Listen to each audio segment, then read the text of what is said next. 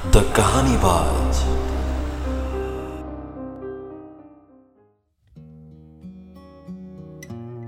स्वागत है आप लोगों का एक बार फिर से द कहानी बाज के कहानियों में। आज की कहानी टोपाज है और ये टोपाज की आखिरी कड़ी है। तो चलिए सुनते हैं, आगे क्या होता है।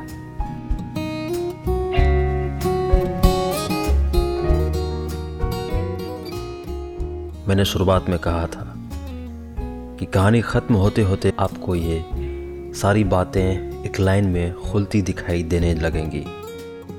उम्मीद करता हूँ कि अब ये सारा रैंडमनेस और केओस कहानी की शक्ल लेता दिख रहा होगा।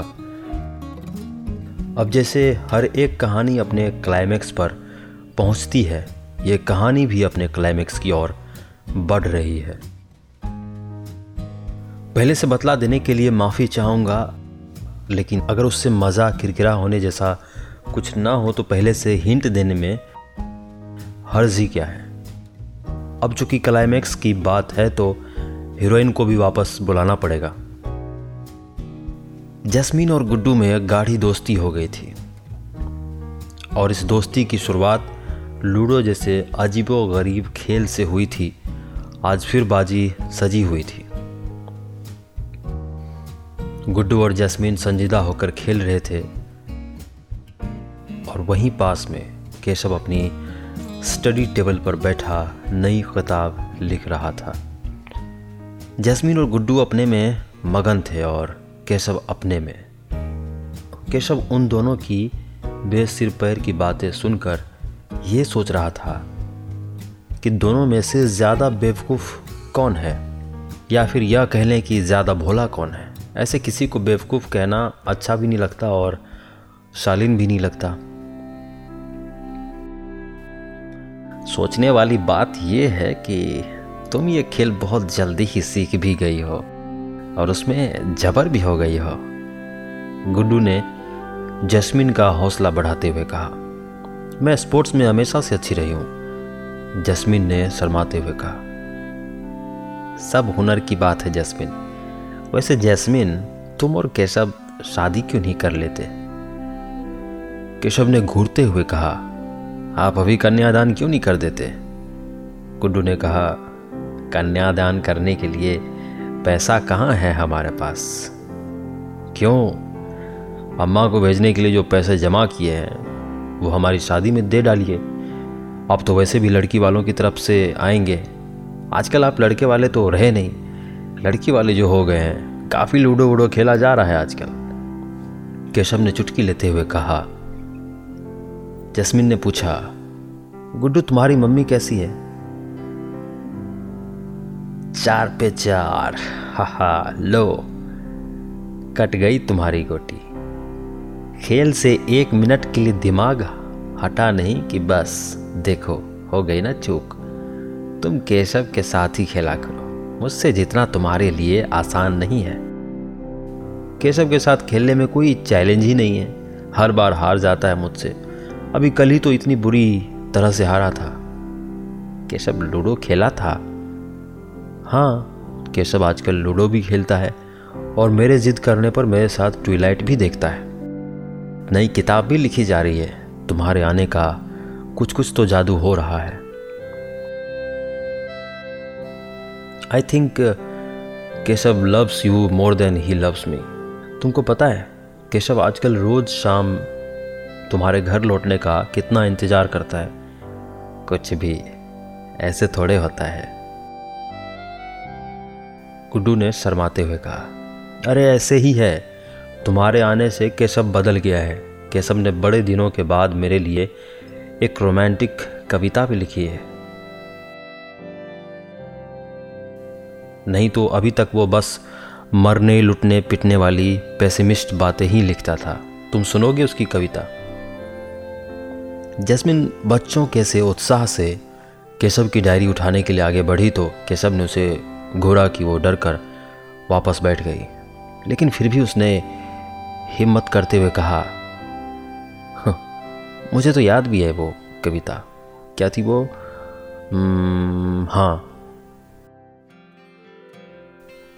बहुत दिनों के बाद सजनिया कहा किसी ने कानों में, मिस्री वाली बातें भोली मानो या ना मानो में। बहुत दिनों के बाद हिया में धड़कन नहीं हरारत है, बंद पड़ गई धड़कन कब की, कुछ तो हुई शरारत है। गुड्डू ने कहा, लग रहा है तुम्हारे लिए लिखी है। और नहीं तो क्या, तुम्हारे लिए लिखी है, बुद्धू, तुम भी ना। पता है केशव तुम्हारे लिए क्या कहता है? क्या कहता है? यही कि तुम पूरे बोदा हो, बोदा। केशव ने दोनों की बात से खिसियाते हुए कहा, यदि आप दोनों की मनोहर कहानियाँ खत्म हो चुकी हों तो हम कुछ लिख लें? नहीं, बता दीजिए, आप दोनों की इजाज़त भी तो होनी चाहिए। लिख लें हम। गुड्डू और जस्मिन चुप हो गए और चुपचाप लूडो खेलने लगे। केशव वापस से अपनी किताब लिखने लगा।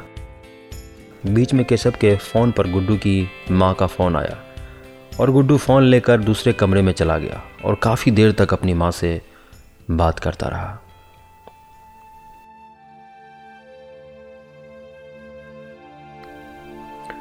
अगली सुबह सुबह हुई। बेहतर होता सुबह सुबह नहीं होती, क्योंकि सुबह हुई तो गुड्डू घर में नहीं था। और ना ही उसका सामान। मतलब ये कि गुड्डू जा चुका था। बहुत खोजने के बाद और दो चार रोज़ गुजारने के बाद के सब समझ चुका था कि गुड्डू कम से कम मुंबई में तो नहीं है। शुरुआत में तो ये भी नहीं पता था कि गुड्डू को ज़मीन निगल गई या फिर आसमान, और पता चलता भी नहीं, अगर गुड्डू केशव को फ़ोन नहीं करता। जब गुड्डू ने केशव को फ़ोन किया तो फ़ोन पर वो वाला गुड्डू था ही नहीं, जो यहाँ उसके साथ मुंबई में रहता था। ये कोई और ही गुड्डू था। गुड्डू टूट चुका था, क्योंकि ना सिर्फ़ उसकी गाँव की ज़मीन और घर बिक चुका था, बल्कि जब तक वो गाँव पहुँचा तो उसकी माँ का भी कोई ठोर ठिकाना नहीं मिल सका। गाँव वाले ने बताया कि उसे घसीट कर घर से बाहर निकाले जाने के बाद से उसका कुछ पता नहीं चला। एक औरत सब कुछ झेल सकती है, लेकिन जिल्लत नहीं। गलती से गुड्डू की माँ ने वो भी झेलने की कोशिश की, लेकिन जिल्लत कभी किसी को कहाँ ही पची है, वो भी नहीं पचा पाई। कुछ कहानियाँ आखिर में ख़त्म होते होते फिल्मी हो जाती हैं। लेकिन फिल्मी कहानियाँ सच भी तो हो सकती है। गलती से गुड्डू की फिल्मी कहानी सच भी हो गई और उसका अंत भयानक मेलोड्रामा के साथ ही हुआ। उसकी ज़िंदगी की लास्ट लीफ टूटकर गिर चुकी थी और उसके साथ साथ केशव की ज़िंदगी की भी। पेड़ पर रहने वाली गोरैया भी उड़कर कहीं और ठिकाना बसाने निकल गई थी।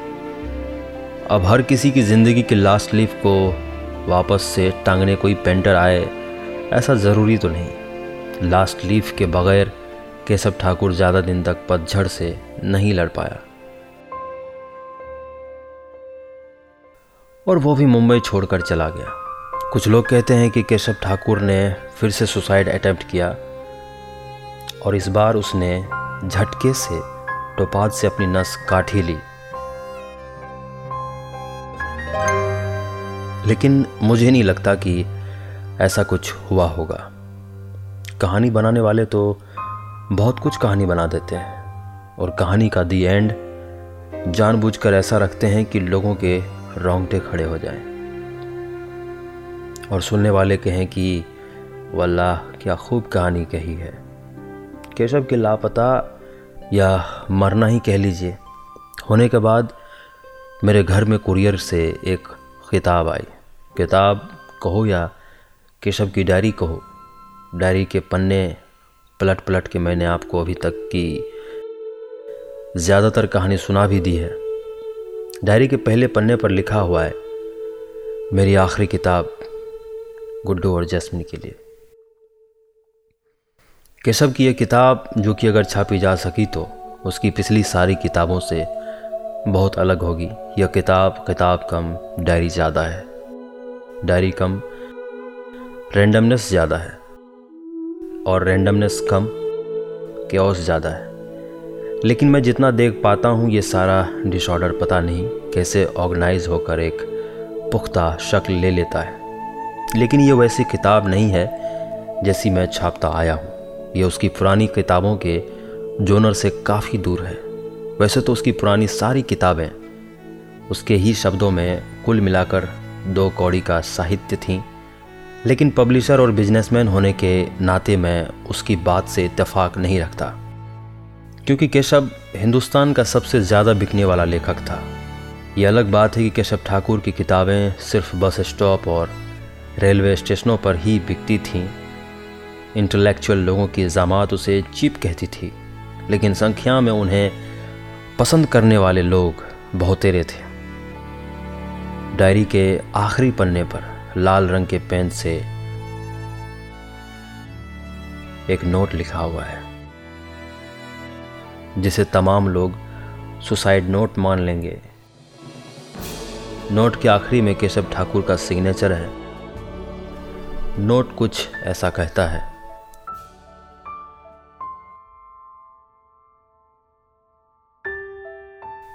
नीली छतरी हैं आप यार सरकार हैं। हमने सुना है, मौला भगवान है। बस जी भरोसा उठा, ऐसे भरतार हैं। आपको दर्द का है, आप हलकान हैं। पीर भी हमारी और वो चोट भी हमार हैं। आपने तो कह दिया, विधि का विधान है। हंस के तमाशा देखे ना ही अधिकार है। काहे रची दुनिया जी मुर्दा ए मसान है। पूरे हैं, सैडिस्ट आप रूस के वो जार हैं। ज़िंदगी दी भाड़े पे ये मौत भी लगान है। नीली छतरी हैं आप या सरकार हैं। हमने सुना है मौला भगवान है। भगवान। You can't fire me I quit.